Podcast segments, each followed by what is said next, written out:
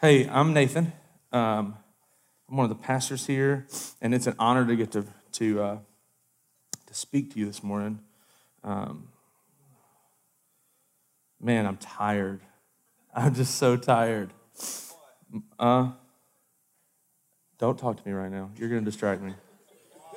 So I have this rare condition called attention hyperactivity deficit disorder. Super rare. Like none, nobody else has it but me. But uh, dude, when I get tired, it is rough. Like, it's possible that I just walk off stage in the middle of things and don't even realize I'm doing it. It's that kind of bad today. So, uh, I'm excited though to get to share. We're in the book of Colossians. and so, usually, when I get to preach and sub in for Chris, he's not usually sitting there. So, I'm actually going to be able to make fun of him to his face today. Uh, and that is really exciting. No, so we're going to be in the book of Colossians. If you don't have a Bible with you, raise your hand. We will bring you one. Um, we want you to know that you can keep that thing if you don't own one. It's our gift to you. Um, man, we're going to kind of talk about the importance of it today, so it's a good thing. We're going to be in Colossians. We've been going through Colossians. We just finished up chapter one last week. So I decided, why not just go over it again? Uh, so, no, I'm going to be actually hitting a lot of stuff in Colossians, stuff in the future, like stuff that we'll be hitting in the next few weeks, stuff that we've already hit. And the reason is because of how Colossians it works. It is laid out as one big thought, and it was written for one purpose. And so, as we see that purpose today, we've got to kind of take all of it in. But my goal today is this is that all of us in here would experience a couple of things. One, and this is one of my favorites, is the freedom that's in Christ. Two, the, oh man, what's a good word? The richness of Christ. We'll get to that. I don't mean like chocolate cake, which, man, that sounds good right now. Uh, I mean, but like how deep and great Jesus is. That's, that's it. It today. I'm going to preach about Jesus like I, we do every week. And I feel like I preach the same sermon every time I get to preach, but guess what? It's really the only one I got. Shut up. That's not how I meant it. I can do things, Troy, but it's the only one worth preaching. It's Jesus. Jesus. Okay, so let's do this. Let's ask God to help our hearts. God, help our hearts, especially Troy's. Uh, God, help us to be open to what you might want to do today. Remind us that there's no such thing as coincidence. That every single one of us is sitting here and hearing this for a reason, God, that you've got me up here for some reason preaching it. I've already started to see why you'd have me preach this as you've convicted me and led me into things this week as I've studied your word. God, I pray that as we leave this place, above all, that your son Jesus is exalted high. That's it. Help our hearts now to believe. Help our hearts now and open our eyes to see Jesus. Amen. All right, so here's what we're going to do the book of Colossians. Let me give you a quick rundown of the whole concept. We get introduced to this theme and this idea of why Paul wrote this letter. It's a letter to the church at Colossae. he's writing to the Colossians. now, Paul, all right, the Apostle Paul, he's never met these people, ever. So he's writing them blind, cold. So what happened is on Paul's third missionary journey through Asia Minor, he stopped and hung out in Ephesus. Well, while he was living and preaching uh, in Ephesus and teaching in Ephesus, there was a, a guy named Epaphras. Epaphras in Ephesus. You got it? And so Epaphras receives Jesus, right? He believes in the gospel, he's saved. Well, he's from Colossae. So he's like, I'm headed home. And what he does is he goes home and he tells a bunch of people about Jesus, and then a bunch of people accept Jesus as, as their Lord, and now we've got a church there. That's what it is. A bunch of people together, that's the church. So we've got this little body there in Colossae. So Paul, when he wrote this letter, he's in prison in Rome, right? so he is locked up, and what's happened is that Epaphras has come to visit him in, in prison. Okay? The guy who started kind of this church at Colossae. And he's given Paul a report, and we'll see that Paul really, really, really cares about the health of his churches. And you got to think, these are brand new, like upstart things. These people have no clue. This Jesus thing is new. So, without direction from the apostles, it's, it can be a difficult time and a time to kind of be worried about these new believers because they're like, they don't, they don't have this right here, right? We get to see everything in hindsight. They're trying to figure it out as it goes. And these are Gentiles, so they're not Jews. So they don't know about the covenant. They don't know about the Messiah, right? They don't, they've never heard all these prophecies. So they're just now learning. So Paul is constantly worried about them.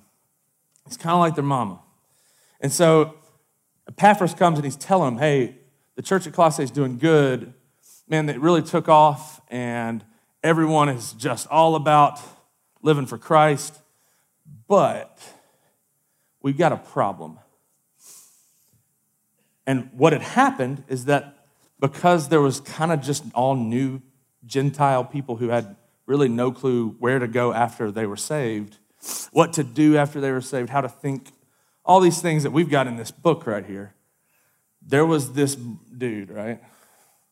we don't know this dude's name, but he taught what he called the philosophy. And I'm trying to like think about how I think about this dude, but think about like some kind of mystic shaman mixed with a uh, like some kind of crazy rabbi, Jewish guy, and then a hippie. Like he's kind of hippie, and then a politician. So like not the guy you're going to leave your kids with. You know what I'm saying? Uh, like you're not going to trust this dude at all. He's got a silver tongue. He's he's just based on some of the stuff that you'll see in Colossians 3 which I will skip ahead and hit a little bit. You're welcome. Uh, but we'll, we'll see that he, he's about visions. So, more than likely, this guy claims that he's had a special vision from God, that he knows more than all the other people do, that God's given him an inside look into how things are. He prays to angels as good luck charms. He like is into asceticism, which is is uh, like not like abstaining from certain things, oh, like eating. He is into like self punishment. so, like self mutilation, like taking a whip and hitting yourself when you sin, that kind of stuff. And we also know that he's Jewish because he's instituting these Sabbaths and these feasts and these moon celebrations and all this stuff. He's just a whole kind of mix of like a really, really like hippie cult leader guy. But he comes in with authority. Because, and what he's saying, these people don't know. So what he's saying kind of makes sense. Like these things kind of line up with the Old Testament, maybe. So it's very possible and plausible that they could believe these things. So Epaphras tells Paul about this, and Paul is troubled. So Paul immediately writes this letter to them.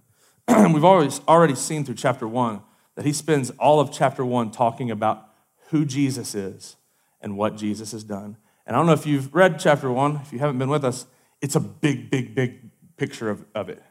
He uses words like he's preeminent, he's the firstborn, he's the, uh, he's, everything was created for him, by him, and through him. He's supreme over all things. He's the image of the invisible God.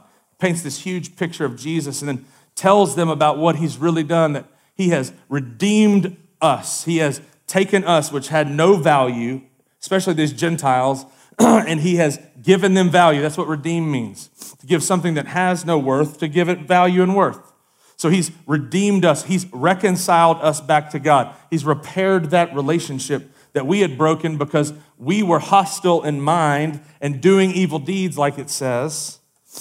He's made peace between God and man by the blood of his cross says all these things, big, huge things, amazing theological ideas about who Jesus is. It's awesome. and he lays all of this out for them. And then he picks up, and this is where we're going to start reading. Where is it? There it is. Chapter 1, verse uh, 27. We'll start there. Excuse me. He says this. To them, the Gentiles, God chose to make known how great among the Gentiles are the riches of the glory of this mystery, which is Christ in you, the hope of glory. Him we proclaim. So important right there. Him we proclaim.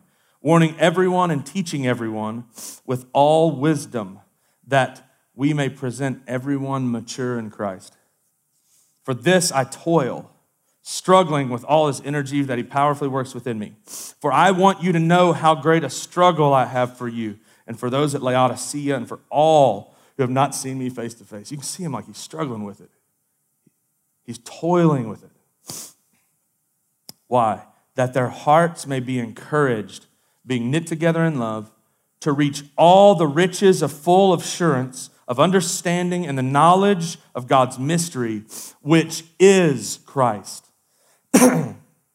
I love this. In whom are hidden all the treasures of wisdom and knowledge. I say this in order that no one may delude you with plausible arguments. For though I am absent in body, yet I am with you in spirit rejoicing to see your good order and the firmness of your faith in Christ. Therefore, as you received Christ Jesus the Lord, so walk in him, rooted and built up in him and established in the faith, just as you were taught, abounding in thanksgiving. Hear this. You're going to hear this verse this weekend, next week. See to it that no one takes you captive by philosophy and empty deceit, according to human tradition, according to the elemental spirits of the world, and not according to Christ. So we see the purpose. Paul tells them, This is why I'm writing you. This is exactly the reason I'm writing you. Because I'm worried about you. I do not, I want to say all these things to you because I don't want you to be deluded by plausible arguments. He says, I, I'm, I want to see to it that no one takes you captive by philosophy and empty deceit according to human tradition, according to the elemental spirits of the world, not according to Christ. This is the purpose for him writing it. Now, what he wants to do, he says earlier, and he says, I want to encourage your heart. So we see that the way that we can battle against false teaching and believing the right things is for our hearts to be encouraged.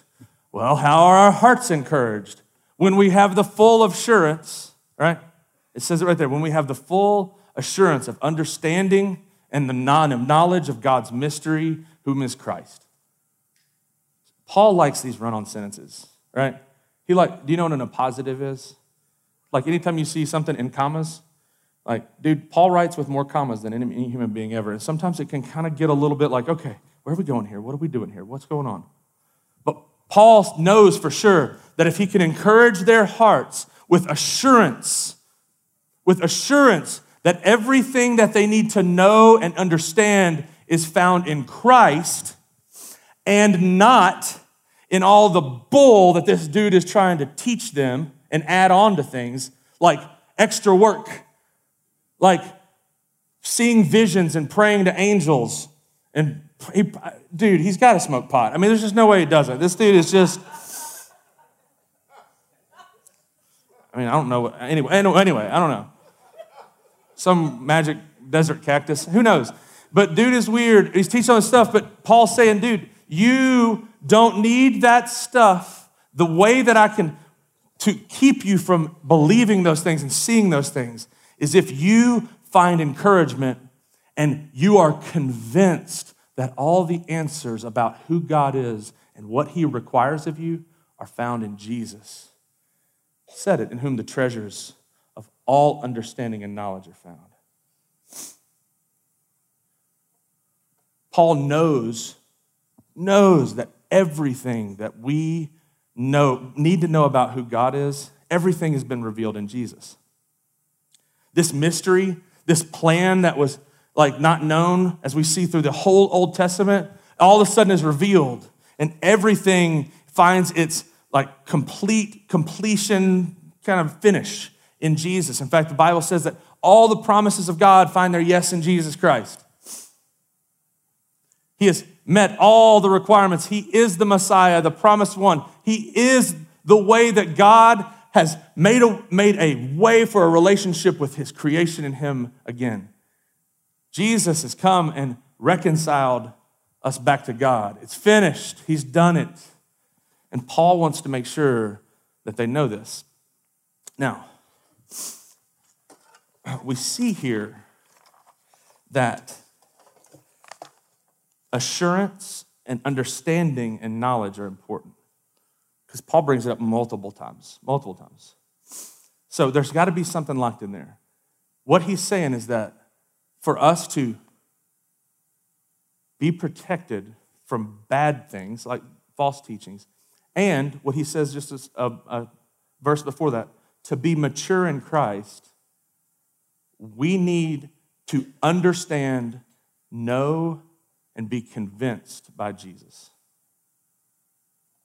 Simply, what Paul is saying is that Jesus is everything.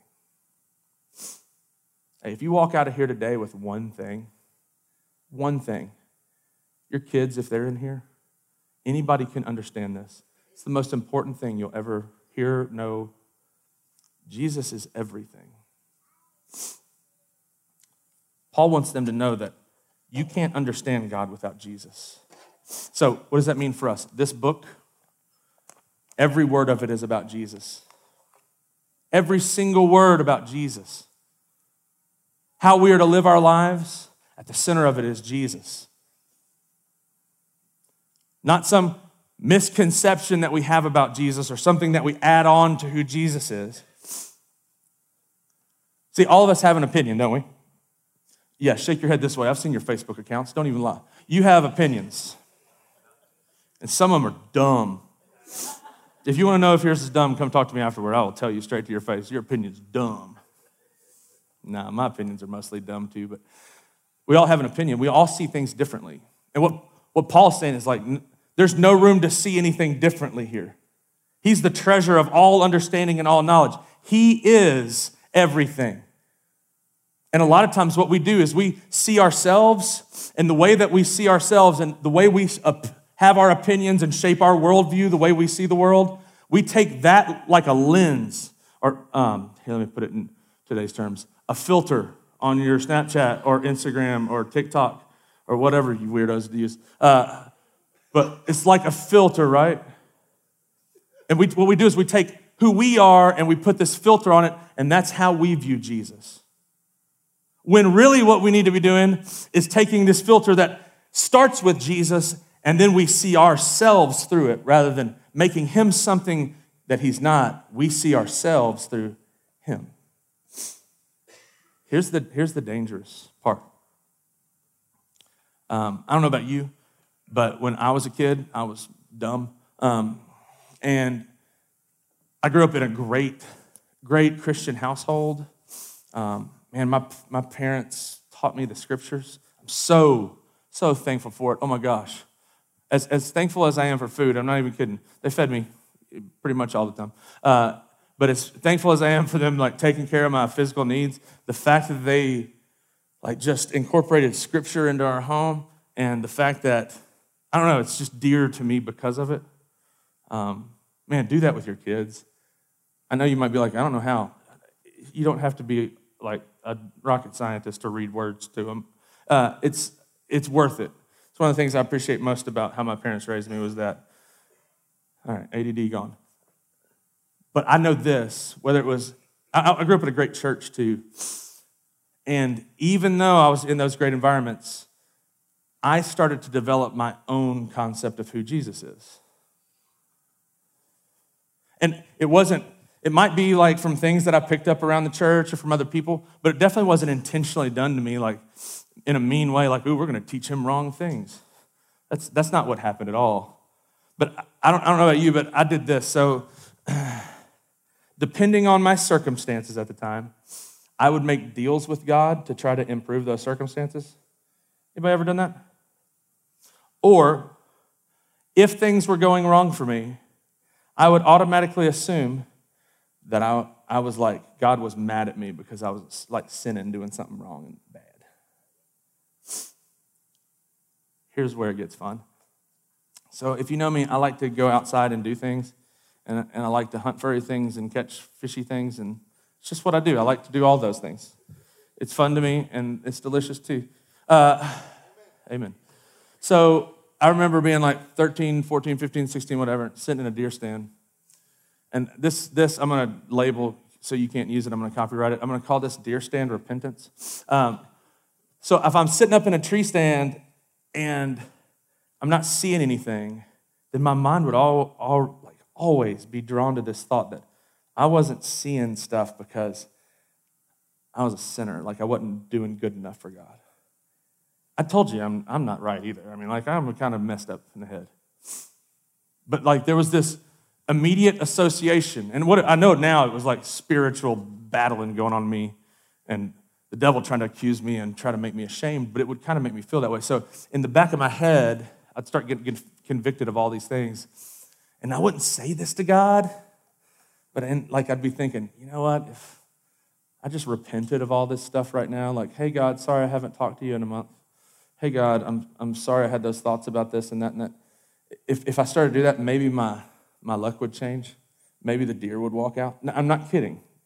This is how foolish I was. I'm completely foolish. Like, I didn't realize that maybe it's just really freaking hot one day, you know? Like, sometimes deer just don't want to move and that might be it. And that sounds ridiculous and over the top, but I guarantee it that you do it too, because I still do it with things too. Because my first thought, my first thought when something goes wrong in my life is that I did something to bring it upon myself. It could be a circumstance that is completely out of my control. Somebody gets sick. I run into somebody that is like just mad and having a bad day and takes it out on me. Whatever. And I'm immediately like, dude, what, what did I do to deserve this? Not in like a, oh, what did I, no, literally, what did I do? What could I repent of? And what all it really does is it makes me ashamed. It makes me do things extra.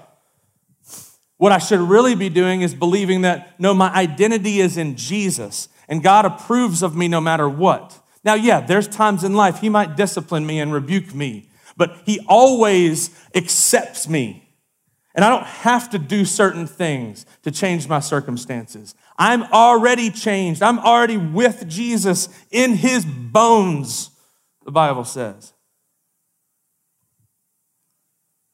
I add things to Jesus. You might be sitting here today and you might be adding things to Jesus. Like this. If you think that to get God's approval of you, for Him to be happy with you. That even after you've received Christ by grace and faith, that you have to do all the right things for Him to be happy with you. And that He's going to be angry, angry, angry with you when you sin. If you believe that you must make up for it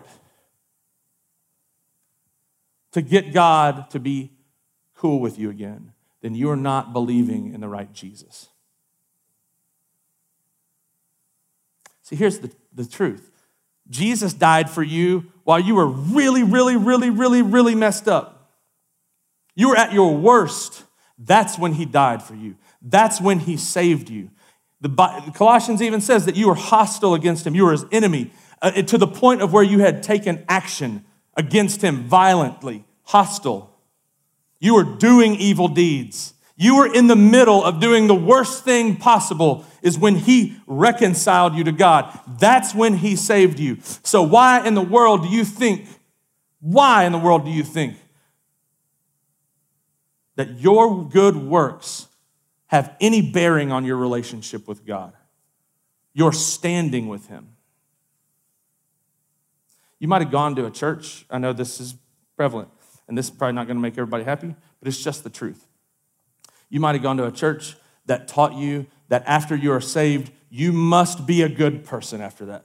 There's a checklist of things that you must do, right? Come to church, read your Bible, pray, serve, all these things. And then there's a checklist of things you can't do. And those are the real good ones, right? Like for me in, in back in the day it was you can't smoke, that's bad. You can't drink, that's bad. You can't watch R-rated movies, that's bad. You can't kiss your girlfriend, that's real, real, real bad. Like, here's a ring to prove you won't kiss her anymore. Some of y'all get that.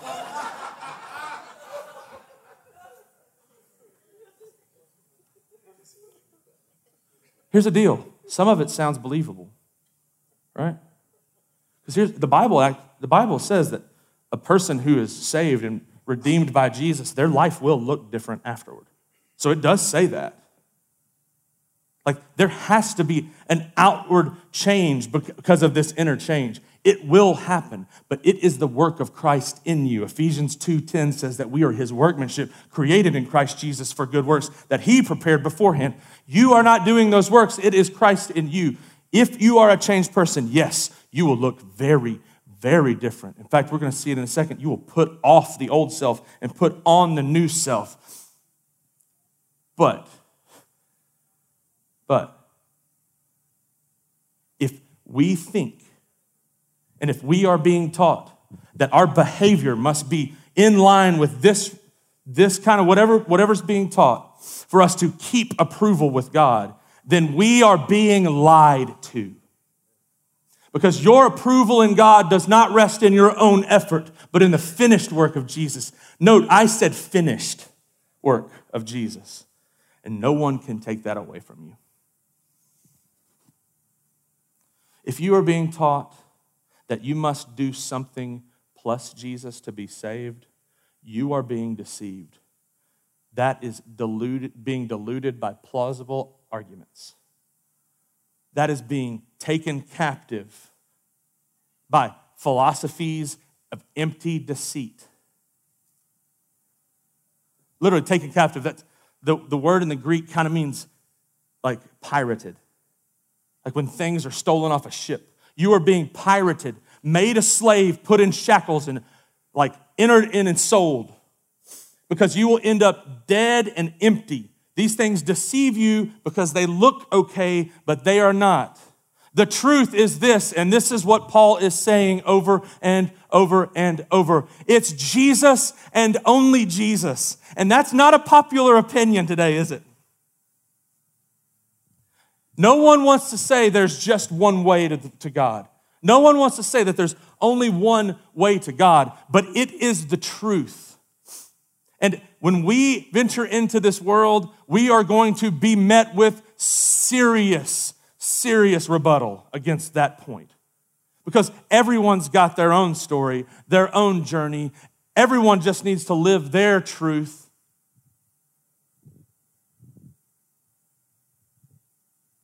God can be Yahweh, Allah, and Buddha. He's just a higher spiritual power. Really, we just need to all get along. And by get along, I just mean that you need to shut up about one way. Like, this is what we in, interact with and encounter. And it is not popular to say Jesus and only Jesus. But we are doing the people we are, we've been put around by God and the people that we love and care about, we are doing them a disservice. A disservice if we buy into it with them.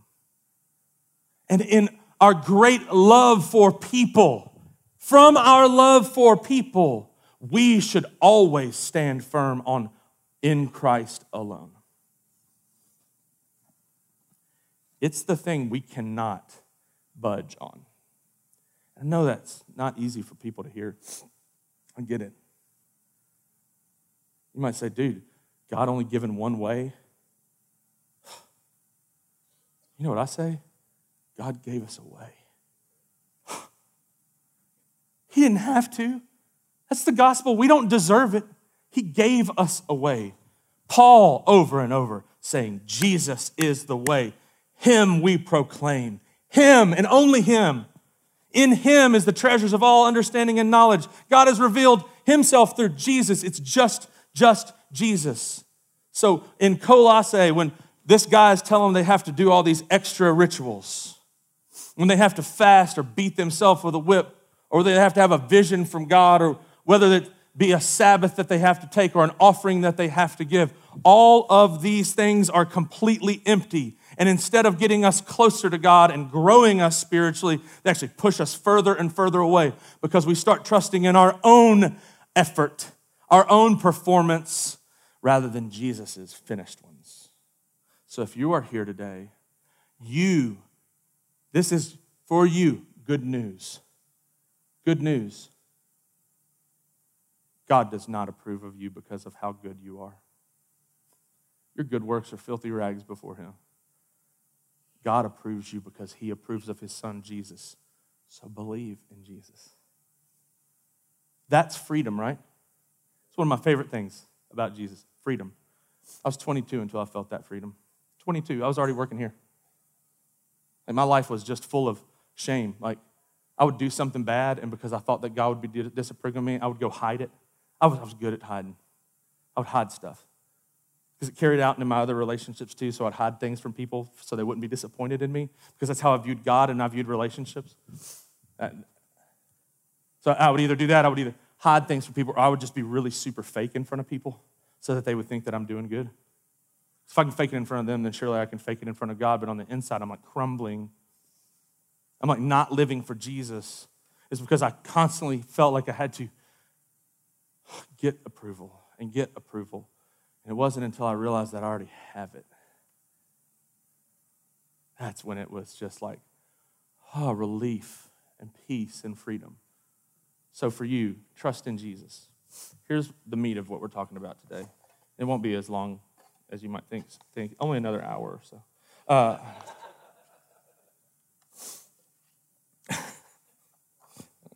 I could, but I'm not going to. Uh, so this this is really what's going on.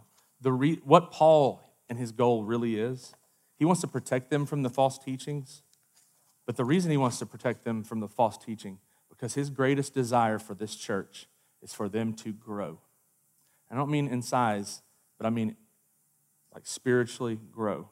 He says it that we would be mature in Christ. He was he is trying that's his main goal seeing these churches become mature in Christ. Now that word mature in the Greek is teleos, which everywhere else in the Greek it's translated as lacking nothing, perfect, holy. And we see in Colossians 1 21 through 23 that that's what Jesus came to do for us. That's why he saved us. It says, In you who were once alienated and hostile in mind, doing evil deeds, he has now reconciled us in his body, excuse me, he's now reconciled us in his body of flesh by his death. Why? In order to present you holy and blameless above reproach before him, to present you mature, lacking nothing, perfect, holy. That's why God has saved you to redeem everything about you. Not just save you in the moment, justify you, forgive you of your sins, but to continually, continually transform you, to shape you into something that was there before sin entered the world, to transform you into his image, to present you holy and blameless to himself. That is the point. And so Paul falls right in line with that. And he says, I want my churches to be that. I fall in line with Jesus and I want to make them mature, make them perfect. So here's the point of the day your Christian life doesn't end with your salvation. I said earlier that it's not about us doing good works. But I'll say this that's what we were created to do. It's not about us doing good works so that we could find approval in God and, and salvation in God and reconciliation with God. That's not it. That is the senseless religion, the self made religion, and empty, like things of empty deceit that Paul's talking about. No, God has saved us so that we can be empowered and set free to actually start doing the good works. And the good works you'll see are not really all done with our hands. They're issues of the heart, not issues of the flesh. We don't beat our backs with whips and go into vision quest to find our spirit animals. We do things like put on humility, compassion, and kindness. We do things like love our enemy and our neighbor.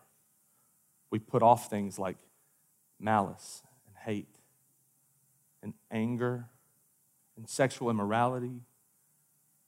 We put off things like shame and fear because that's not who we are anymore. and this, this whole series, the whole tagline is Who is Jesus and who am I? Jesus is everything. And the greatest thing you could ever hear is you're in him. And that's kind of what we're, we're leading into. So here, here's the question. We know that there's something after your salvation. You're prepared for good works. So, what does maturity in Christ look like? And I just said it, it's in Colossians 3. We won't go there for the sake of time. But we put to death sin in our life, right? We put to death. If you want to see what a mature, like a maturing Christian looks like, is they're constantly putting to death sin. Now, some of you go, man, that just means I don't get to do the fun stuff. No, that just means that you aren't drinking the poison that's killing you anymore. It's killing you. It's like a vape pen, y'all. yeah, sure, you're gonna look real cool, but you're gonna die. vape pens. Bet no one brought that up this morning in church anywhere. Kissing your girlfriend, vape pens. Uh, so, what does maturity in Christ look like? We put our sin to death. Someone who is saying, No, no, no, no, no. That's not my desire. We put sin to death. The other mark, and this what we're talking about sanctification here, right?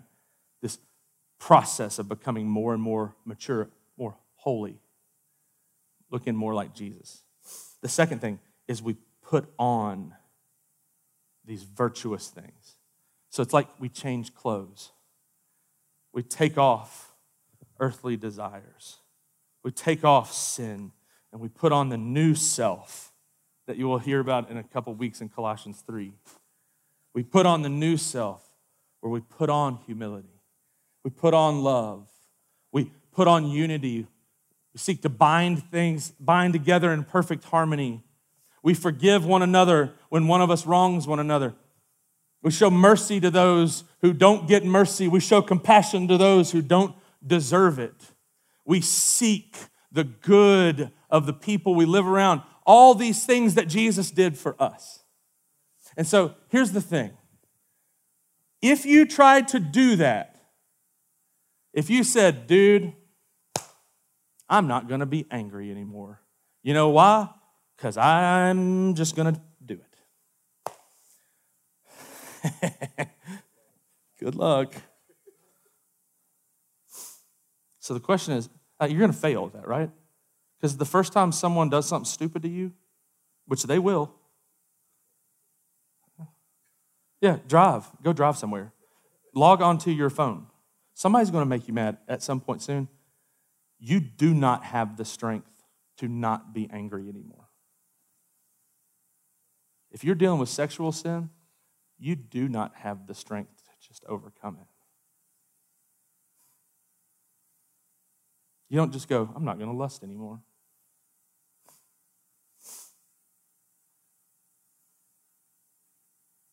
You don't just one day wake up and go, I'm not going to lie anymore. Everything's better now. It doesn't, it doesn't work that way.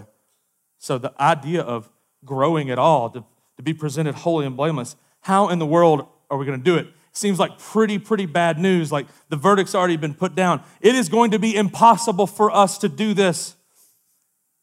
We can't do it. You will fail every time at it. So, how do we grow?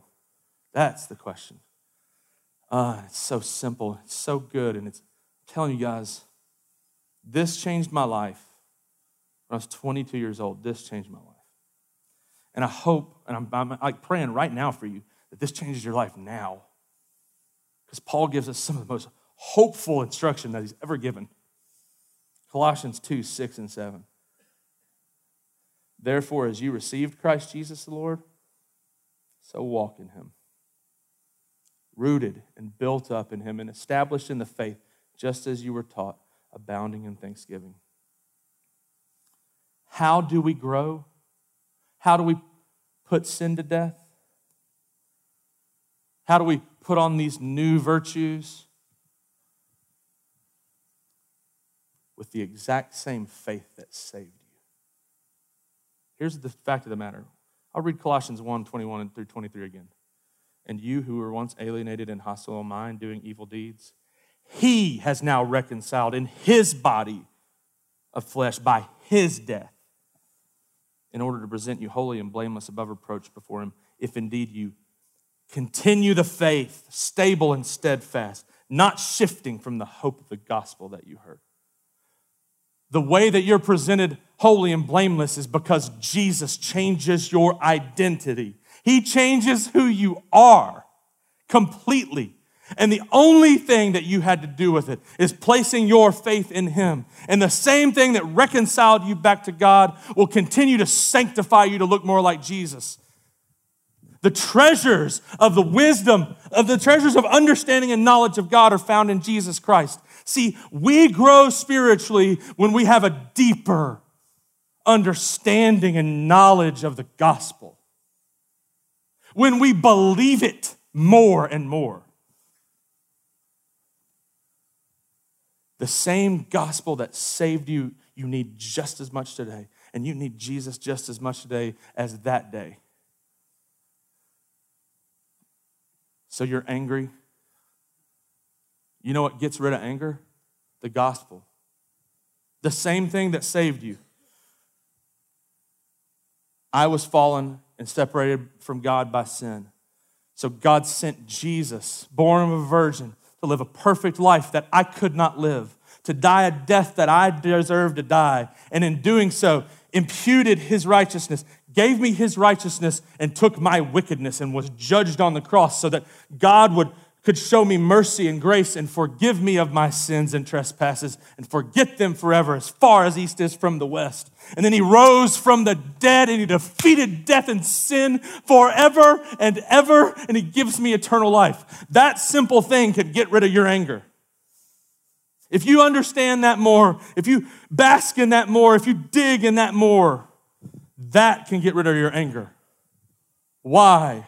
Because you were fallen in sin and an enemy of God, and he had every single right in his holy wrath and his holy anger to judge you and punish you, to give you exactly what you deserved. But instead, he put it on his own son so that you could have eternal life. And if he could do that, to die for someone who wanted to kill him and take his job, someone who had committed treason, the ultimate crime, if he could do that for you, then surely when someone cuts you off in traffic, you can find a way to forgive them. Surely, when your kids annoy you, which is inevitable, you can remember that you were a very, very disobedient child, too. You know what God did to you? He brought you closer to Himself. He adopted you when He didn't have to. See, the gospel can change everything. Jesus is everything. Him we proclaim. The only way you can be mature in Christ is to trust more in Jesus, to put your faith deeper in Jesus, to understand Him and know Him. And that is how your heart will be encouraged, like we saw in the first couple of verses, because you will have the full assurance of that understanding and knowledge. See, when we understand and we know at a deeper and deeper, deeper level, we are more and more and more convinced. I, I like to research things. Y'all like to research things? I don't know if that's you. Some of y'all just live your life on the edge. I don't know how you do that. I got to know what I'm getting into. You know what I mean? Like, yeah, I know it might just be Dairy Queen, but I got to know what they have before I roll in there because I don't want to be standing there long. Now, granted, you know what I'm to get. I'm just to get me some desserts, some cool treats, and I'm to roll. But I do research on everything. In fact, lately it's snow geese. I know I'm nerdy. Uh, lately it's snow geese. So if you want to know about snow geese, which I don't know if you want to. I, I, know, I know things, and I've, I've like put myself through the wringer listening to the most boring podcasts and reading the most boring stuff just to learn about snow geese. But what it's made me do is I appreciate them more. Like, I understand them better. I appreciate them more. It's just like this your relationship with your spouse or your kids or a friend. The more you know that person, the, the longer you're around them, the more you find out about them, how they go through situations, going through those situations with them, the more that is revealed about that person to you, the more connected you are with them, the more invested you want to be in it, the more you appreciate it.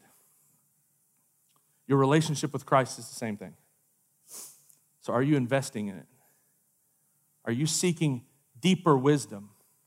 You want to grow? You want to grow? Simple, practical thing. You ready? Read your Bible. Read your Bible. You know why? Because if Jesus is everything, and that's where we find all the answers to everything and grow deeper in, in, in, uh, with God and our relationship with Him, all of it's right there in that book. Every bit of it. Jesus is revealed in this book. So read it. Spend time talking to God, prayer. We don't do these things to get God's approval like I used to do, like checking off the list. Oh, if I do all these good things, maybe God will love me, accept me. No, we don't do it to get approval. We do it because we already have it. I promise you'll find your joy and your delight, and will abound in thanksgiving, just like Paul says to do at the end. Therefore, just as you receive Christ Jesus, walk in him, being rooted in him and grounded in him, established in the faith, abounding in thanksgiving, a mark of our lives as we look deeper and deeper and deeper into the gospel. We inevitably, we can't help it, we will be more and more grateful for it. Because when we peer into the gospel, into the face of Jesus and what he's done, when we see him better, we start to see ourselves and we realize how far off we are, how much we've missed the mark. And that just makes the gospel that much sweeter, doesn't it? So, you want to grow in Christ? Walk in Jesus. Proverbs 3 says, Trust in the Lord with all your heart and lean not on your own understanding. In all your ways, acknowledge him, and he will make your path straight. Today, every day, a new Christian, trust in the Lord Jesus.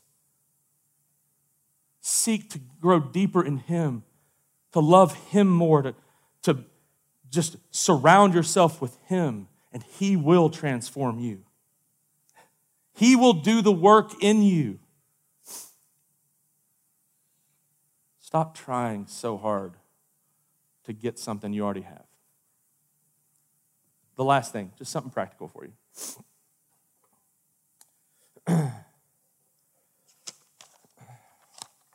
Two like really practical things you can do. I've already said one of them. One of them is to set your mind on the things that are above, not on the things that are on earth. That's Colossians 3. You'll see that soon. Basically, if all wisdom and knowledge are in Jesus and Jesus is revealed in the scripture, then read your Bible. Talk to God. More importantly, do you, uh, do you spend time listening? Try it. He'll talk to you, I promise. Now, I'm not like, if you walk up to me and go, dude, I heard this voice, and it sounded like Michael Landon, and he said there's a highway to heaven. Now, that's crazy stuff, okay? So, no, don't be coming to me like that, all right? But are you listening to God? Are you spending time with Him in prayer where you're just listening? And, and then when, he, when you hear something from God, when you read something in the scriptures that shines a light on your life, obey it. In all your ways, acknowledge Him, and He will make your path straight. He will not fail you. Surrender to Him. Lean not on, on your own understanding. Like, Give it up. Say, no, Jesus, you're, you're, you're the boss. Dude, that's where you're going to find joy in this growth. You'll abound in thanksgiving. Dude, I don't know about you, but the times of my life that have been the best, I wasn't like all just mad all the time and bitter at the world. No, it was times that I was rejoicing. I was thankful for things. Like when I'm really, really thankful for my kids, like, or I'm thankful for my wife. Those are the moments that really bless our hearts, encourage our hearts, isn't it? when we like have a moment with a friend where you're like, dude, I'm so glad this person's my friend. It grows you. You abound in thanksgiving. I want to be a person like that. I want to be a person who is having those kind of moments all the time. So we set our minds on things that are above. The other thing I didn't hit, and we'll be done. Paul said this earlier. He wants to encourage their hearts knit together in love. Knit together in love. to reach full assurance. Okay, so there's this little thing in there that this idea that we, church, people would be unified together because we love each other. That has some kind of bearing on fighting against false teachings, about maturing in Christ, about keeping Jesus at the center of everything, and here is why. Because there's something magical about Jesus in this scripture right here we can grow in understanding of the gospel, okay? We can grow in our own understanding personally, our own knowledge of who Jesus is, our own knowledge of the gospel. It can be great to us, but there's something different about this Jesus thing and about gospel. See, it just, and Paul mentions it here, it seems to have this effect that when we are knit together in love, when our hearts are unified and together, and when we love each other, we don't just get more affection from each other and just some friends and family to be around. No, we somehow together find a deeper understanding in the gospel. We can dig deeper into how good it is. We can see it for more of what it is. And here's why I think so because it's only in relationships that we can experience what God did for us when we're around other people. It's around other people that we can forgive. It's around other people that we can be forgiven. It's around other people that we can show mercy and compassion. That we can encourage one another, that we can go through struggles with one another. All these things that God does for us in the gospel, we actually get to participate in too. You want to more fully know the gospel? Then go live it. That's the greatest part about it. So, the second thing that you need to do to grow in maturity with Christ is be involved with other people, dad gummit. the Christian life is not about you and God's relationship, it's about Jesus and his bride. Plug in, seek other believers out. Enter into relationships with them where that you hold each other accountable, where you read the scriptures together, where you try to understand the gospel more. Use your relationships that you already have with your family, with your kids, with your wife. Say, man, we're going to make it a goal in this family to have a deeper understanding and knowledge of Jesus and the gospel. Boy, you want to talk about your family changing.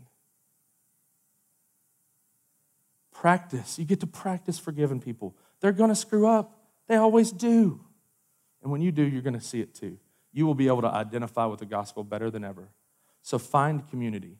And ultimately, it's this Love your neighbor and your enemy. Isn't it cool? Everything does come back to that. Love the Lord your God with all your heart, mind, soul, and strength. Right? Jesus is everything. Love your neighbor and love your enemy. Boom. That's, that's everything. I can drop the mic. Bye. And I will. Hear this when you go out, uh, real quick. If you don't know who Jesus is, if you've never put your faith and your trust in Christ, and you're even going, dude, you've been talking a long time and you don't make any sense, I, I can just tell you this right now. Uh, this is the truth, and I'm saying this because I care about you. There is no other way to God. And to reject Jesus Christ is to reject God, and that will end in wrath and judgment and punishment. I know that is not popular opinion, but it's just true. And I only say it because I care for you. And I'm so glad someone cared for me I'm so glad Jesus cares, and Jesus cares for you too. And he's seeking a relationship, a real relationship with him, the image of the invisible God, this preeminent God himself. He wants to have a relationship with you. And the Bible says that if you confess with your mouth that Jesus is Lord and believe in your heart that God raised him from the dead, that you'll be saved. Lean not on your, on your own understanding. Repent of everything that you hold fast to that is of yourself and say, Jesus, I'm yours. Like, you're the boss now. If you want to talk about that, we'll be up here after the service. Please don't leave without talking about that if that, that's something that God's on your heart. And it's not by coincidence that that's hitting you right here, right now. For church, I, I want to leave you with this John 15, 4 through 5. Oh, this is good.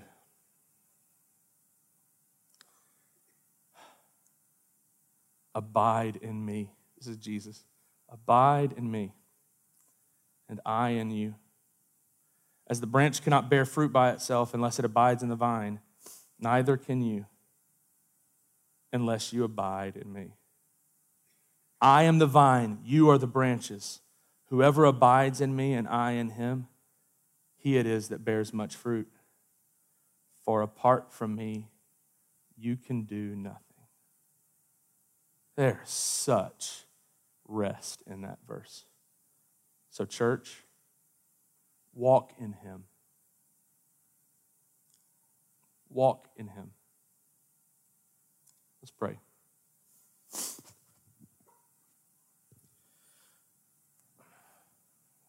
God, I pray that your word was heard today and not mine. God, I pray that